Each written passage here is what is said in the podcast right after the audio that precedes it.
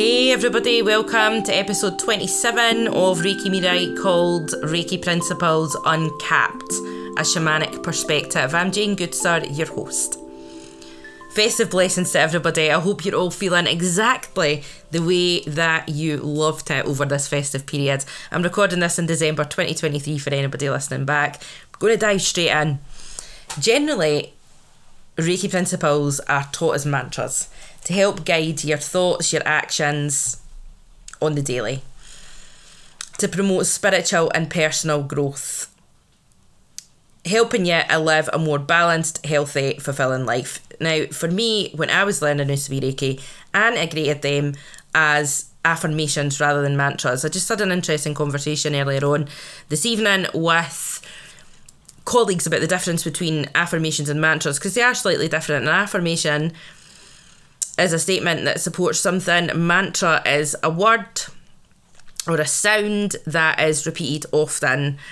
To add to that, Mantra is an Eastern religion thing. The earliest mention of mantras are found in the Vedas of ancient India and the Avesta of ancient Iran. Affirmations is a New Age spirituality thing. Both affirmations and mantras can be used to support and encourage positive thinking. I'm going to come back to positive thinking. Now, there is no right and wrong way to integrate any Reiki principles or any principle, technique, tool, whatever it might be. There is no right and wrong way to integrate that for you in your way, for you in your own unique individual life. Affirmations is the route that I chose to go down at that time. And using Reiki principles in the way I did as affirmations, I saw some success for a while. I felt more peaceful for sure. Now, for me, those Reiki principles I used as affirmations were great for my mental health, my mental body, but that's only one part of the process. You know, when you say, I know I shouldn't be bothered by what that person thinks about me, but I am, I, I totally feel it. That there highlights the difference between the mental body, mental health, and the emotional body, emotional health. And tools for your mental body, mental health, though often a really vital and great cog in the wheel, won't always take you a feeling how you want it on a consistent everyday basis, having that emotional body connection. And that was never really explained to me. The principles I was given, and I was told to use them to welcome Reiki into my life and allow that to flow more freely. Now, what I've just said there isn't from a shamanic perspective particularly accurate, but that's a bigger chunk, and I'm going to leave that for another another day. Shamanism is about enhancing my reality, not escaping or avoiding it. So any practice, technique, tool that I use, as well as being simple, effective, relatively quick to fit into my busy daily life, is got to enhance my everyday, how I'm feeling, how I'm living given that, I'm going to take you through the five principles and give you my thoughts for you to consider on each of them. What I love, what I change up, what I wish someone had drawn my attention to with them to allow them to impact in the most effective way they possibly could. They all begin with just for today, and I love that. Bringing awareness, conscious consciousness, intentional focus into the now, the present, becoming much more aware our in the moment thoughts, feelings, emotions, actions, reactions, so on. And that's a great first step for me, cognitive awareness. From there, we can go on to explore under the surface level stuff, examine the drivers. And that is where how we feel will start to, con- to change on that consistent basis, tending to the emotional body. The first Reiki principle, just for today, I will not worry or something similar. These five principles, by and large, are very similar, maybe slightly slightly different words here and there. Now, I've got I've pulled out various different books that I'm going to read you bits out of, and I'll put details of those in the podcast notes if you want to go on and do some further reading. I tell you, I've never been so delighted in my life that I'm a highlighter of books. Is anybody else a highlighter of books? I asked this over on my Instagram page. I've asked twice in my stories, does anybody else highlight a really good book and write notes to themselves in it? And, And the majority of people are like, no, that's really strange, Jayne. Maria also thinks it's really strange. Reach out to me, let me know. My new Instagram handle, I've changed it from at Firehearted Life to at Shamanic Reiki UK. I'd love to connect with you, chat to you more over there. So, anyway, getting back to just for today, I will not worry. The American Psychological Association defines anxiety as an emotion characterized by feelings of tension, worried thoughts, and physical changes like increased blood pressure. So, an intolerance for uncertainty is an important contributing factor to all types of anxiety. Those of us who are generally uncomfortable with uncertainty, and that was me to the highest extent for so many years, are more likely to experience anxiety in specific situations as well as, and it goes on to name other times as well, but we're going to focus on that first part in the podcast today. Our anxiety often leads to one of two coping mechanisms worry or avoidance. Not, neither of them effective. Worrying and anxiety go together, but worry is not an emotion, it's the thinking part of anxiety. Worry is described as a chain of negative thoughts about bad things that might happen in the future. I'm going to read you an excerpt from Brené Brown, Atlas of the Heart, and it's about the research that she has contained within this book what really got me about worry about the worry research is that those of us with a tendency to worry believe it is helpful for coping. It isn't. Believe that it is uncontrollable which means we don't try to stop worrying and try to suppress worry thoughts which actually strengthens and reinforces worry. I'm not suggesting that we worry about worry but it is helpful to recognize that worrying is not a helpful coping mechanism, that we can absolutely learn how to control it, and that rather than suppressing worry, we need to dig into and address the emotion driving the thinking. So, a couple of things there to consider under that principle. If you're using just for today, I will not worry, it will absolutely help to sever that chain of negative thoughts about bad things that might happen in the future. However, the important part to feel differently on a consistent basis is that we need to dig into and address the emotion driving the thinking. So if you've been using that principle, I will not worry, and you're still feeling like you're not quite there for it, or it, or it's being capped for you, then taking a little scratch and starting there, digging into and addressing the emotion driving the thinking could be particularly useful for you. It certainly was for me, and I wish that that had been pointed out to me way back. But we're talking nearly 10 years ago now when I first trained in Usui Reiki at that time. So, second principle, just for today, I will not anger. Now, let me find my. I've written down the pages. And here we are. Anger is what's called a full contact emotion because it activates our nervous system and can hijack our thoughts and behaviours. It can take a real toll on our mental and physical health. Researchers, again, I'm putting this in the podcast notes, explain that regulating and coping with anger rather than holding on to or expressing chronic anger is crucial for the health of our brain. It reduces psychiatric problems and other organs in the body. There's also an interesting biological component to anger. A substantial amount of research indicates that our propensity for anger and aggression is partic- as is partially hereditary, but the specific gene locations have not yet been identified thought that was pretty interesting. So thought I'd add that in there at the end. So behind anger could be fear, rejection, anxiety, frustration, shame, guilt, jealousy, isolation, overwhelming stress, outrage at injustice, helplessness, a whole host of things. Anger's a catalyst. Holding on to it is going to make us exhausted and sick. Internalizing anger is going to take away our joy and spirit. Externalizing anger is going to make us less effective in our attempts to create change and forge connection. It's an emotion that we need to transform into something life giving, like courage, love, change, compassion, justice. And I feel it's important that we don't suppress anger. We want to recognise it exists as a valid emotion and be able to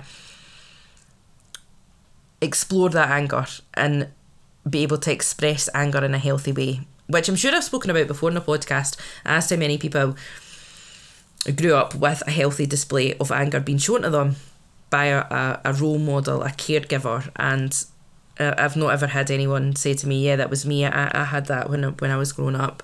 I would change that principle to just for today. Anger is the mask behind which real change lies. In principle number three, just for today, I will be grateful or similar. Like gratitude practice used to literally used to make me boke. I wanted to, although this wasn't conscious, I wanted to righteously hang on to being stuck, holding myself where I was, not being able to see or feel grateful, especially in the small moments that really matter. And it felt very vulnerable on the inside to to to be vulnerable with myself and allowing myself to really experience that sense of gratitude. So I mentioned before positive thinking, positive thoughts. So I want to come back to this just now. I want to talk about toxic positivity. So, toxic positivity is the assumption by you or other people that despite a person's or your own emotional pain or challenging situation, a positive mindset should be found regardless. With toxic positivity, negative feelings are seen as bad, and that's not the case. No feelings are bad, all feelings are valid. Gratitude is massively important, but gratitude won't help you if you are suppressing negative feelings at the same time. So, for example, you can absolutely be grateful, be having a rough day, and you are allowed to acknowledge that. Again, what I'm saying here is if you are gratitude practicing hard and you are still not feeling it, consider toxic positivity and where that sits for you in your life. And you might find that being grateful just for today isn't capped quite so much for you. Now, it just comes straight in there. They need to clarify something. So let me just see what's needing done here. Ah, yes, all feelings are valid. Mm-hmm. So all feelings are valid. It is important that feelings, to be able to be, be expressed in a constructive and healthy way, are explored below surface level. That's the important part. The examining and not just leaving them to run amok. Anybody can spout out, all feelings are valid, my feelings are valid. The pivotal thing there is to be able just to take a moment and reflect a little bit more deeply on those feelings. Next, just for today, I will do my work honestly, and I love this one because it's it's really deep. It's beautiful. The dictionary definition of honest is free of deceit truthful and sincere. And I trust and hold on to faith every day that every single person going out to do and doing a job does that every day with honesty and integrity as well, recognising if they've become apathetic or jaded in their current role and it's time to make move towards something that just lights them up a little bit more. I'm speaking more generally here than just Reiki practitioner specific, of course. Behind this principle, it's saying to me, I can only work honestly so far as I can be honest with myself. So far as I know myself, my triggers, my unconscious drivers, my shadow, the shaping who I am, how I interact, who I show up as. So for me, it's not about me saying, oh, yes, I, do work very honestly, because let's be honest, who's going to say that they don't, right? But moreover, it's about understanding that who I am impacts my clients and committing to my own healing so that I can work as honestly as I possibly can. And I can be sure of that because I'm really dedicated and committed to my self exploration, my personal growth. And the last principle just for today, I will be kind to every living thing. Absolutely. We, I hope, would want to be kind to every single living thing. You might have heard me speak before about shamanism and my belief that everything has a spirit and that there is no hierarchy. No animal is more or less important than me as a human. That said, in trying to be kind, how are your personal boundaries? Because you can still be very kind and have solid boundaries so that you have great and vibrant personal energy and value your own worth you can be kind and say something to somebody that might hurt them. It's not unkind because it hurts them if it's been considered an unnecessary thing for you to address with them. How they receive that isn't for you to get wrapped up in, that's not yours. You can be kind without taking over responsibility for someone else's feelings. You're responsible for you, they're responsible for them. So you see from those tiny few examples that, especially as a female or those presenting as raised in a modern day Western society, kindness often, in my experience, looks like sacrificing oneself in order to be kind to others, and that can often be seen as a positive thing in our society for sure. So, here I think that it's important to learn, and it's definitely a learning to be kind to yourself to be able to be compassionate to yourself. I'll never forget my teacher saying to me in a one on one healing session a good while ago, Jayne, how's your compassion? And I said, Oh, it's brilliant. I'm great. I've got loads of compassion for other people. And she said, No, how's your compassion for yourself? And you know, the more I go on, on on a spiritual path, the more I learn about myself, the more I grow at, at what feels right now like a very, very rapid rate. I think to myself that just it, it continues to to take on new meaning for me because for me I can only understand someone else so far as I can understand myself. I can only have compassion and kindness for someone else so far as I can show that to have that for myself. Otherwise, where's it coming from? Is that kindness and compassion coming from a genuine place or is it not? It's an interesting one to think about. I would change that last principle to just for today, I will be kind to myself and every living thing. Love to hear your thoughts and your feedback on this podcast. You can catch me over at, at Shamanic Reiki UK on Instagram. If you've got any questions or sharings, I'll take them over there as well. Really, really enjoy your questions and your sharing spawn for the from the, the podcast. Also, last podcast of 2023 so massive thank you for continuing to be here with me. Like i'm so hugely appreciative and grateful of that. Um if you would like anything covered in any podcast in 2024 reach out to me on my social platforms and ask. I'm so happy and so willing to do that. You can win a free online shamanic healing with me worth 70 pounds. I hit 3000 listens last week at some point so i'm giving away a free online shamanic healing for every thousand listens up to 10,000, all you need to do is head over to at Shamanic Reiki UK Instagram page, head to the pin post, tell me which podcast episode you've listened to and your biggest takeaway from that. And again, this week in the podcast notes, I've put a link and you can fill that short survey out and be entered into a draw to win a free spot in my upcoming online course for Reiki practitioners worth £299. Okay. Until next time, and we connect again, I hope you take care. Chat to you soon.